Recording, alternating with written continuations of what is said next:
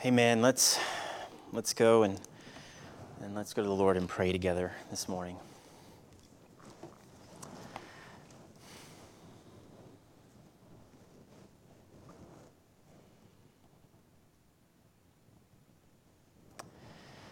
Father, we come, Lord, recognizing that you are the triune God, Father, Son, and Holy Spirit.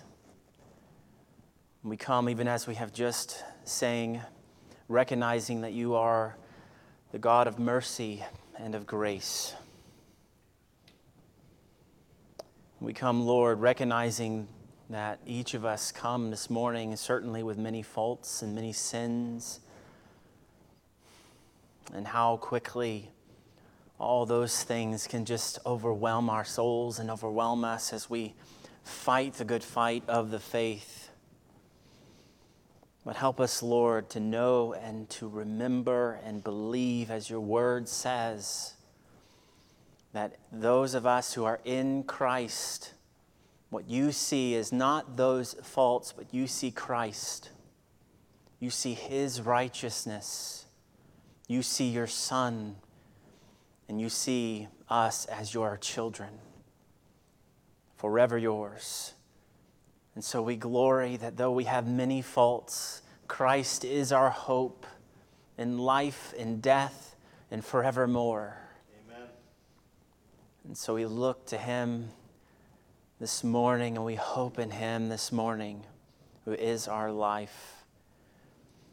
And we pray, Father, as those who you have put within us your Spirit. We see in Scripture that your Spirit's called even the Spirit of Christ. And so we recognize that we don't walk alone in this Christian walk, as we do fight the good fight of the faith, as we pursue godliness, as we pursue sanctification in Christ. That we walk by your Spirit and with your Spirit with us and in us, with you with us. And so we don't walk alone, Lord, and we don't walk alone this morning as we gather together.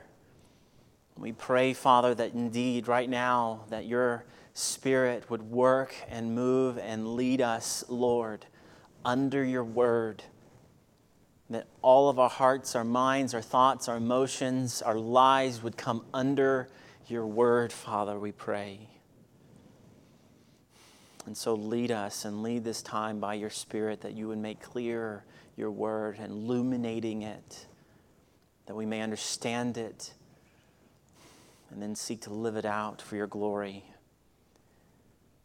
And so help us, Father, we pray. We ask that you would revive us. We ask that you would change us. And we ask that you would transform us. And so may you do that this morning. We thank you for hearing us. We thank you that you are here. And we praise you and we glory in you. And we ask all this in the powerful name of your Son, Jesus Christ. Amen. Amen. All right, well, if you would, go ahead and turn your Bibles to the Gospel of John. So John chapter 12 is where we'll be in this morning, in verses 12 through 26. So you're welcome to turn there. Now, a number of years ago, Megan and I, we were there visiting our families in Oklahoma, where we were born and raised. And so we were visiting them during a time of the holiday time period, visiting them during Christmas. And we had just visited my side of the family. And so we were kind of getting everything ready to go and see, her side of the family. And then we found out as we were doing that a huge snowstorm was heading our way. And so we hadn't seen her side of the family yet, so we knew we wanted to see them. And we knew that we needed to make a decision very soon about what we were going to do. Otherwise, this snowstorm can make it where, we wouldn't be able to go anywhere. It was that bad of a storm that was coming. Well, the snowstorm came, and we went. So we left my dad's house as this snowstorm is coming in, and we found out very quickly that this was going to take some time to get where we needed to go, and what normally would take around 35 to 45 minutes to get to my wife's family's house, it took 3 hours to drive from my dad's house to Megan's parents' house. And it was so bad that in the midst of the heavy snowfall, we actually saw flashes of lightning as well. And so it was a bad snowstorm, and it was so bad. So on top of that, as I drove on, I had to stop every so often in the midst of the thickness of the snow just to wipe off all the snow off the windshield, because it would accumulate that fast that if I didn't stop, I couldn't see anything whatsoever.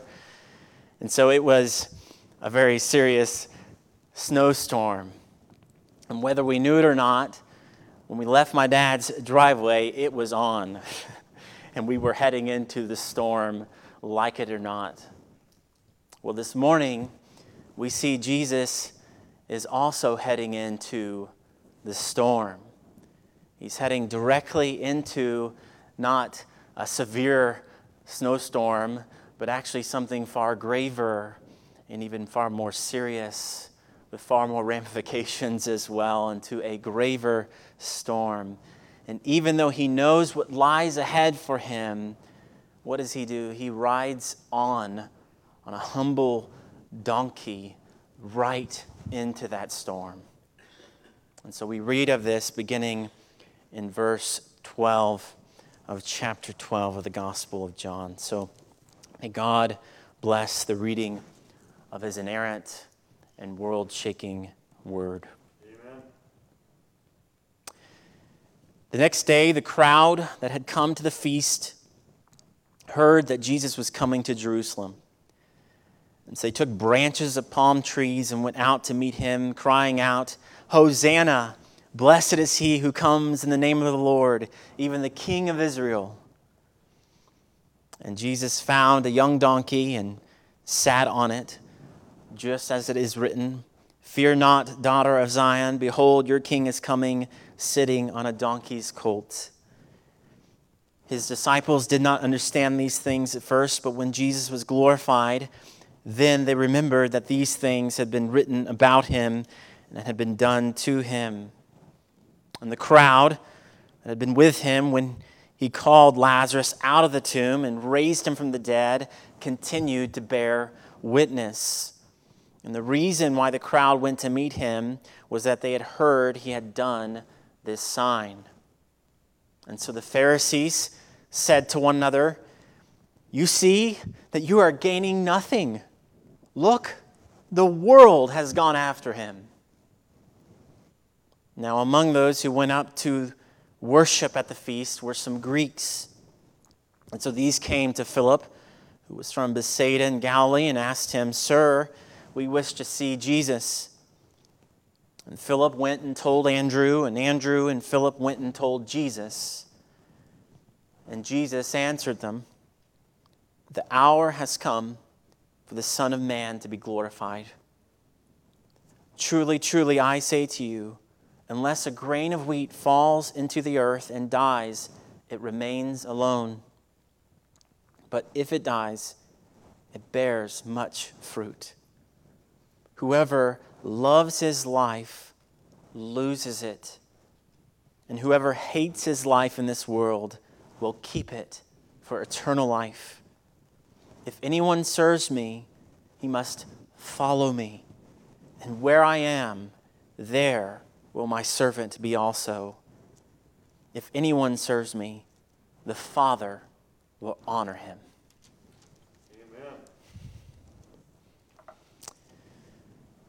Last week, if you remember, as we began this chapter, chapter 12 and verses 1 through 11, we began this chapter with really something that perhaps we may not have thought was a rather incredible scene, but hopefully after last week we see indeed it was an incredible scene of humble devotion to Christ, a scene where Mary, if you remember, she anointed Jesus for his burial.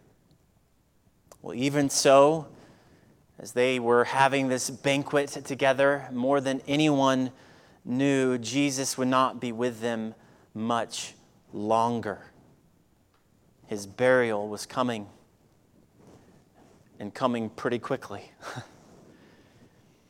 In fact, this humble procession that we see here beginning in our verses in verse 12 and onward here is a procession to the grave. And so it is that we see here first, the king rides into Jerusalem. The king rides into Jerusalem. And we see that in verses 12 through 19.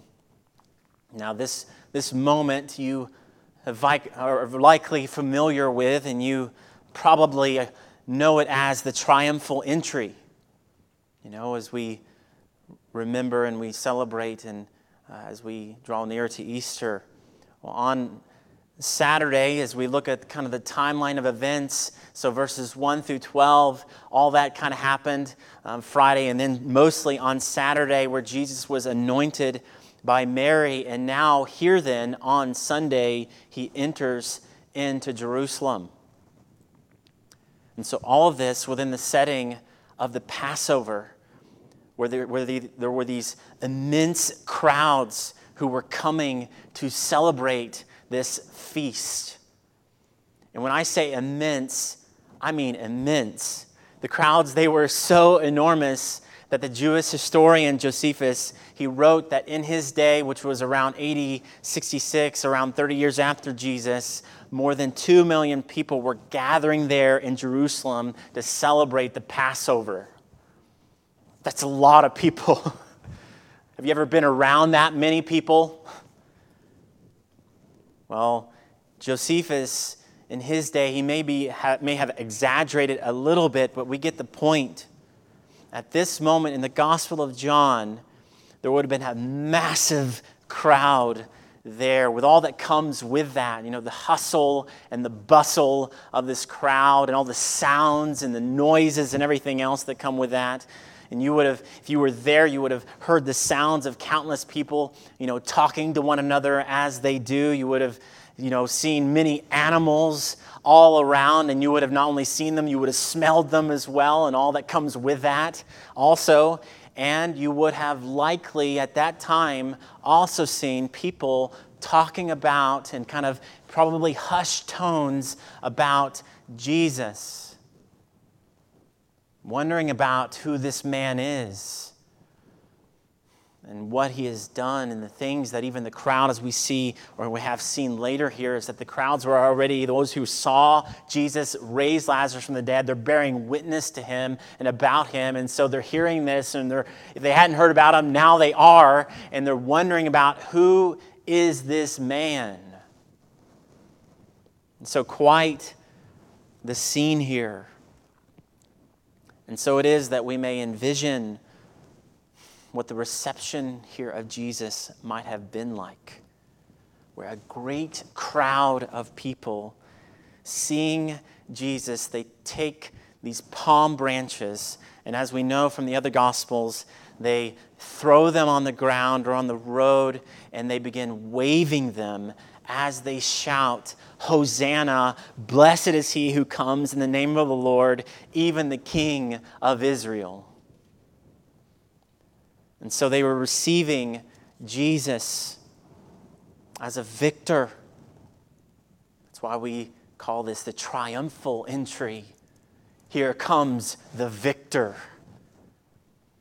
And they're saying more than they know too.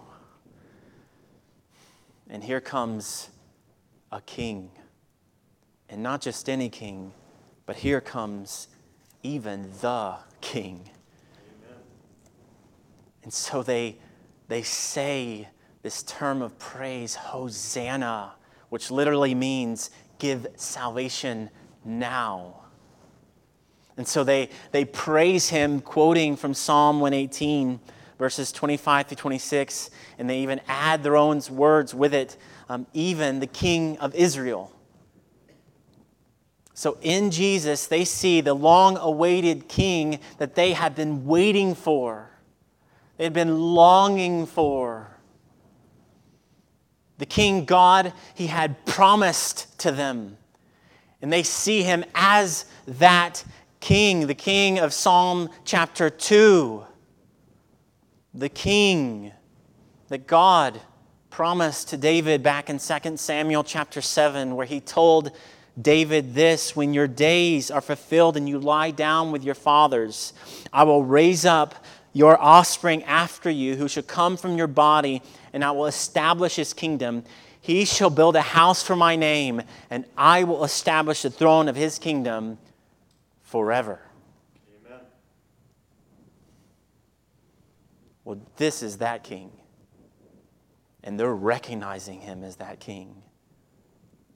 Jesus is that King. But even so, in the midst of this kind of glad, triumphal scene, Jesus is still a different King than the one that they're expecting. Even perhaps far different from the one that they are expecting. We just look back in John chapter 6 and they want to make him their worldly king. But he wouldn't have it. It was not the hour and it's not that way. I'm not that kind of king. Not yet. The King of all things. And so here he comes, this King, King Jesus, and he's not coming to demonstrate his military might. So why do I say that? Well, why kings, they would often come, and they would come in this great pomp, exhibiting their strength and their power. And they would do that in many ways, but they would do that by riding on a war horse as they come and enter into places. Well, Jesus, he does not do that here, does he? He comes on a humble donkey. Kings, they would come in might, demonstrating their power and strength, but Jesus comes here in humility. He comes not to bring war, but to bring peace. And this is why then John, he sees Zechariah 9:9 as fulfilled here. And so, it says there in Zechariah 9:9, rejoice greatly, O daughter of Zion. Shout aloud, O daughter of Jerusalem. Behold, your King is coming to you. Righteous and having salvation is he, humble and mounted on a donkey, on a colt, the foal of a donkey.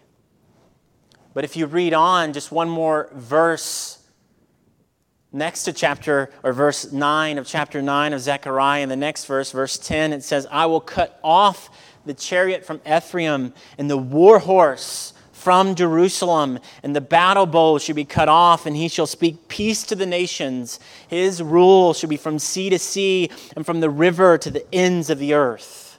Amen.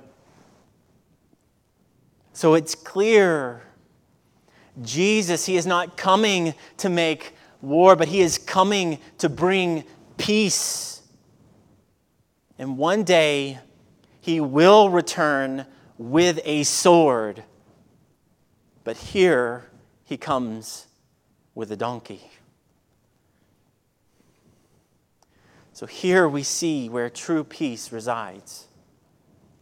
His peace isn't a peace that the world can give. Make no mistake, there will not be a time when humanity will reach a Star Trekian kind of utopia. We certainly should strive for peace as much as we can. As believers, we should seek to be at peace with everyone and seek to pursue peace in our world. But we know that true peace is only found in Christ. Amen. True peace is only found under this King. There is no other king, no other president, no other leader who will bring about the peace that he's bringing. It's only through King Jesus Christ. And what then is his example for us? Well, he comes not in military might, but he comes in humble submission to God. He comes in humble submission to his Father. Now, if the King over all things, the one who fashioned the heavens and the earth, comes in such a manner as that, what then should be our manner? How then should we conduct ourselves, regardless of who you are? You may be the highest or the lowest. Well, you have your example, and it is humility. It is a Christ-exalting, God-glorifying humility. Let him be all, and me be low. It may be a bit funny to ask it this way, but what sort of animal are you riding on? You know, are you kind of riding on that war horse, the American way, that kind of pride, self-exalting, self-glorifying way of the world? Exalting of yourself, or perhaps some other animal, where our King, he rides on a donkey. So if we would be clothed with Christ, we will be clothed with humility also. So do away with all those prideful kind of statements that act like it's okay to be mean and prideful and arrogant when we are to be like Christ. Amen. That is the world, but we follow him. We follow the one seated on that humble donkey going into Jerusalem. He's my King, and I follow him.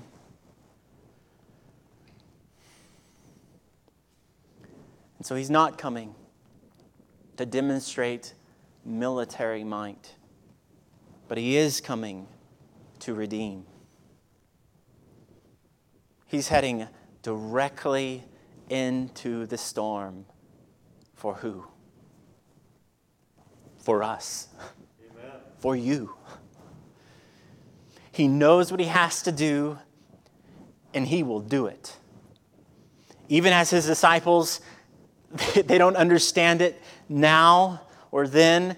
And the Pharisees, they fret over the world going after him. He presses onward into the storm.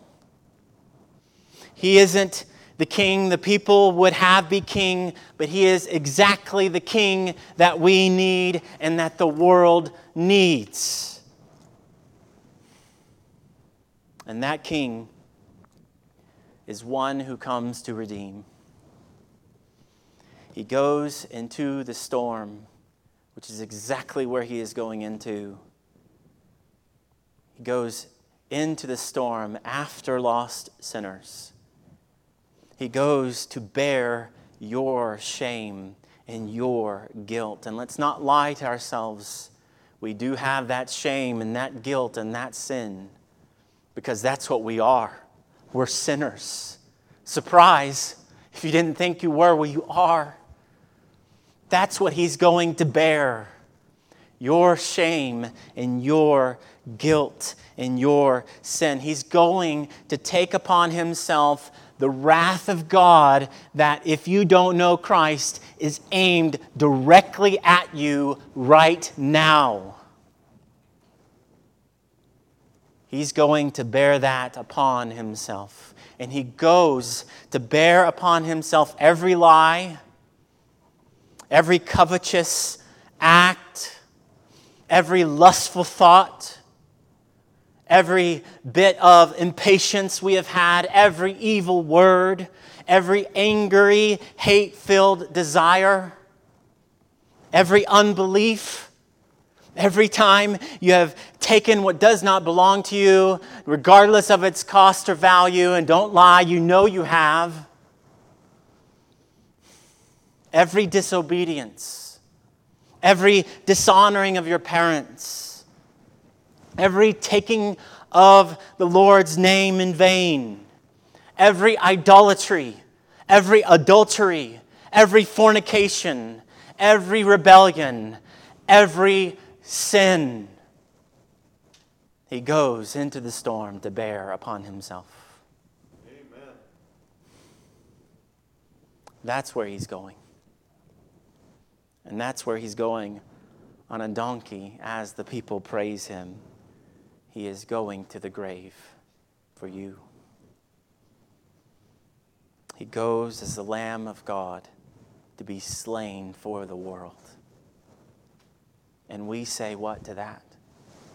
Hallelujah, praise the Lord. Worthy is he. Worthy is he. Worthy is the Lamb who was slain to receive power and wealth and wisdom and might and honor and glory and blessing. Worthy is the Lamb who was slain. So, what do we do with a king like that? You live under this king. You live under this king. It is in him you live. In having life in him, you live under him. And so, if you are here and you don't have that life, you don't know Christ, that means that you need to believe. You need to put your faith wholly in Christ. All of your sin, whatever it is you have done, you may have thought that one thing that you have done, God cannot forgive that. Well, he can. And in Christ, he will. Because Jesus came to bear your sin on the cross in your place. And so your response, if you're here and you don't know Christ, is you need to repent and believe in this King and this Savior, this one who's come for you. Amen. And this also means if you are a child of the King, that you are to live under this King. In every country, with every leader, with every government, there will always be the temptation to set your hope and trust in this world and on earthly leaders and on earthly governments. But you and I are to live under who? Under this King. So we are to follow his model, his example, and his word as those who know where history is headed. And so, are you wondering how we should press on in our day under this pandemic, under this president, or under every president to come? Live under this King. Live under his word and live according to his model. That's what you are to do. That's who your King is. Regardless if you're here or you're in China or North Korea. Live under this King. And as we continue on here in these verses, we see that among those who are going up to worship during the Passover are those mentioned there in verse 20, the Greeks or the Gentiles. So the Greeks here, they were likely not from Greece, like proper, like all from Greece, but they were from the Greek-speaking world. And so they have heard about Jesus, and they want to meet him. You know, who is this guy? Like I said before, people are wondering who he is, and they're wondering that also. These Gentiles, if you know your Old Testament, that's exactly what God said he was going to do. A gospel that would go out into all the world. And here are the Greeks wondering about who this man is. The Gentiles coming to fulfill Scripture. And so They go to Philip, and Philip goes to Andrew, and then they both go and tell Jesus. And Jesus, he answers exactly as we have come to expect in all of the Gospels, in exactly ways that you don't expect. That's exactly the way he always answers. You're like, okay, he's going to say this, and then he doesn't. All right, I think he's going to say it this time, but he doesn't. He goes somewhere entirely different. And so we've come to expect him to answer in unexpected ways. And he does answer exactly in that way. And his response to them is this: the king's hour has come. The king's hour has come. And so he tells them, the Greeks and his disciples, that it is time. His time has come. It is time for the Son of Man to be glorified. The one about whom Daniel said, I saw in the night visions, and behold, with the clouds of heaven there came one like a son of man. And he came to the Ancient of Days and was presented before him. And to him was given dominion and glory and a kingdom that all peoples, nations, and languages should serve him. His dominion is an everlasting dominion which shall not pass away, and his kingdom one that shall not be destroyed. Amen. And so the king's hour has come. The hour that we have so often seen in John, where he said, it's not time yet. My hour has not yet come, woman. My hour has not yet come. Well, now the hour has come, and now the time is here. And what hour is that? What's the hour of his death? But he doesn't go to an empty death. He dies to gain. He dies to gain. He doesn't say he's going to die here, does he? He says it's time for him to be what? Glorified. Is that how you look at your death? It's time for me to be glorified. Well, he does, and it's good. His dying is good. And he gives this illustration here of wheat, where a grain of wheat that doesn't fall to the earth and die, that grain of wheat that stays on the stalk, it remains alone. Makes sense? It didn't fall, it's there. You know, pretty obvious. But this is not what he's going to do. His death will not be empty. He would die, and in dying, he would bear much fruit. And you are that fruit. You are that fruit. He's saying to the Greeks, I'm going to die, and you will be part of that fruit also. And right now, if you know Christ, you are part of that fruit also. You are the fruit of his death. And rejoice in that. But even as you rejoice that you are part of that fruit, know and see also there are more also. There's more fruit to be gained. You are not the lone fruit here. What a danger it is for churches to think that way.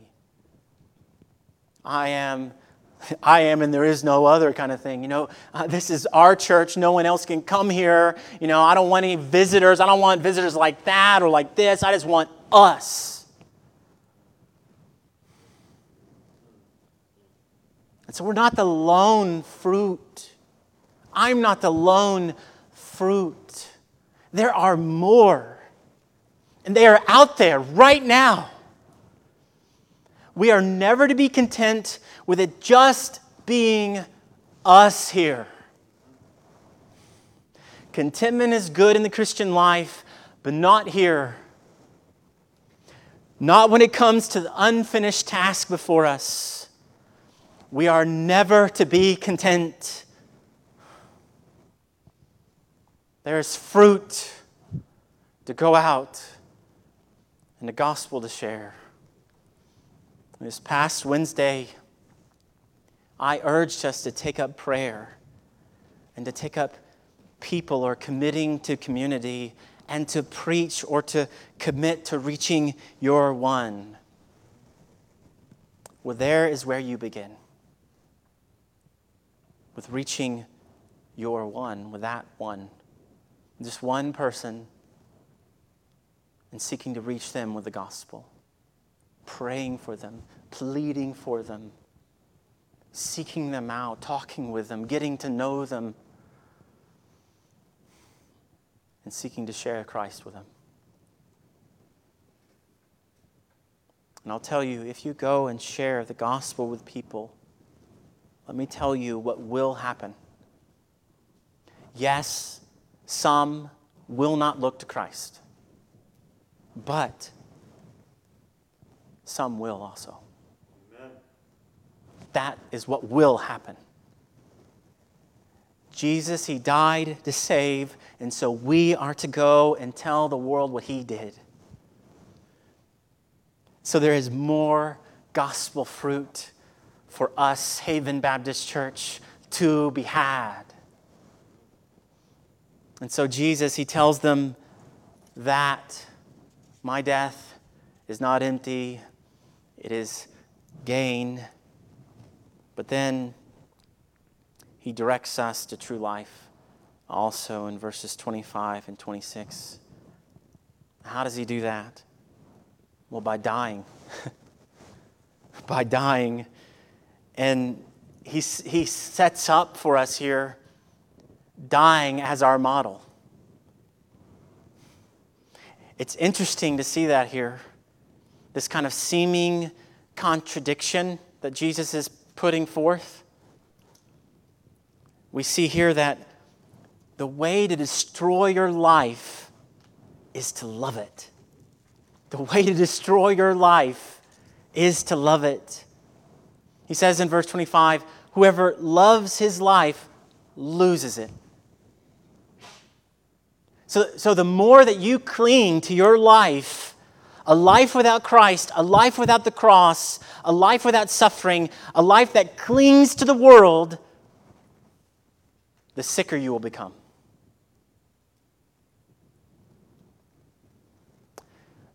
It's like, seeing a porcupine, kind of walking by the way. And as you see it, you kind of run after it and gleefully, scoop it up and you just hug it as hard as you can, That's a silly image. And as you do that, though, and you're hugging this porcupine with all you are, its quills are digging into you, but that doesn't stop you. You only hug it all the harder. Well, that's what loving your life looks like. You may not see it, but it is undoing you. It is infecting your thoughts. It's affecting your emotions. It's infecting your words. It's infecting your life. So instead of that, the way to keep your life is to hate it. The way to keep your life is to hate it. Verse 25, Jesus, he goes on and he says, whoever hates his life in this world will keep it for eternal life. Your love for Christ is to be such that compared to your love for him, your attitude towards the world looks like hate. A love that is so engulfing, so encompassing, so deep that in comparison to the world, it looks like you hate the world compared to your love for Christ. And contrary to what you might think, godliness is not avoiding everything secular.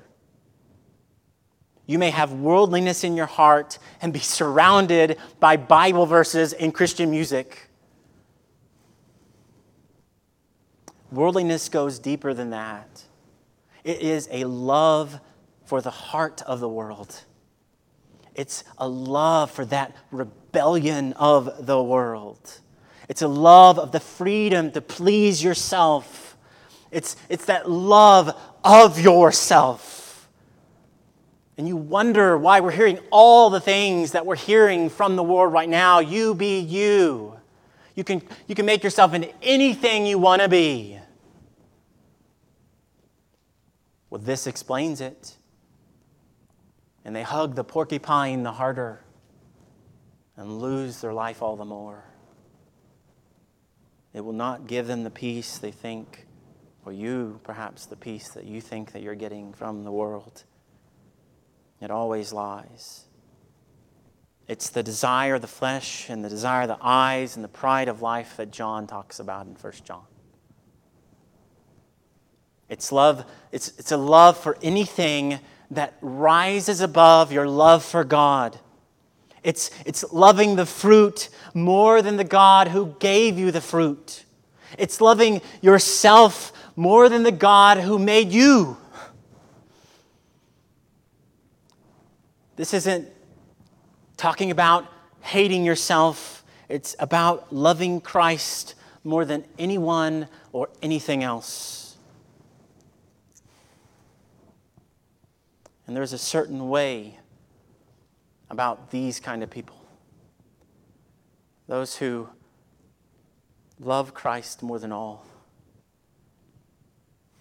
Well, those who hate their life to keep it in the way of those of these, or those who have true life, is first they follow Christ. They follow Christ. In verse 26 it says, "If anyone serves me, he must follow me." And this is not a mystical idea. This is tangible. They follow Christ and that they follow his word. And as we think about the way the Spirit works, there is a reciprocal nature to the word and the Spirit. We'll see this later in the Gospel of John, but they take up his words. We take up his words, and Christ, he leads his children by his Spirit according to his word. That's what the Spirit does. He leads us as we know Scripture and get it in us. He takes it, and then he leads us according to Scripture. Amen. That's the leading and guidance and direction of the Spirit of God. That's how you follow Christ. So not some mystical kind of like, I got to manufacture something, have some sort of revelation that's outside of God's revelation. No. The Spirit of God takes the revelation of God and leads us in following Christ. And then two, the way of those who have true life is they serve Christ. They serve Christ. And he says, "And where I am, there will my servant be also." And this is what we are. The servants of Christ. We may be the scum of the earth, but we are servants of the King. You know, I remember back in my undergraduate studies, taking a class, Principles of Entrepreneurship. It's where I met Megan, actually, as well. And the professor, he asked, you know, what kind of qualities, you know, do you think that leaders should have? You know, and people were answering here and there. And I thought about it, too. And I answered him. I said, "Well, being a servant." And he just looks at me like, "No, you know, what is that? Where did that come from? That's not how you would describe a leader. I mean, what are you talking about?" And he's just like, you know, totally dismissed my answer. He didn't like it at all. But even though he didn't like it, that is what we are. Whether you're a leader or not, that is what you are. And what is the servant found doing? He's found doing the will of his master. He's found walking as Jesus did, obeying his word. He's found among those who belong to Christ as well. And he's found sharing Christ also. And so they serve Christ. And then three, the way of those who have true life is they live for the honor worth having. They live for the honor worth having. If you keep your life, you will lose it. If you hate it, give it up, die, then you will have it. And what will God do for those who have Christ, who follow him and serve him? Well, the world might not honor you. You may not be honored in this world or even be known at all. At the end of your life, no one may know your name except your family. And give it a few years, and your family will forget you also. How many of you know your great-great-great-grandmother? Go back further, great-great-great-great-grandmother or grandfather. You're going to be forgotten. So you may not be known at all, but verse 26 of those who know Christ and serve him and follow him, if anyone serves me, the Father will honor him. The Father will honor you, and that's the kind of honor you want to have. That's the kind of honor worth having. So let me sum up all of this with this point. If you have Christ, you have everything. If you have Christ, you have everything. And this is what Jesus is saying to the Greeks. This is what he's saying to us in our day right now. In him is life. This King, this Redeemer. In him you live, and in him you will have an honor that far surpasses anything that the world can imagine, fathom, or ever think up. So, friend, have Christ, and you have everything. Amen. Let's pray.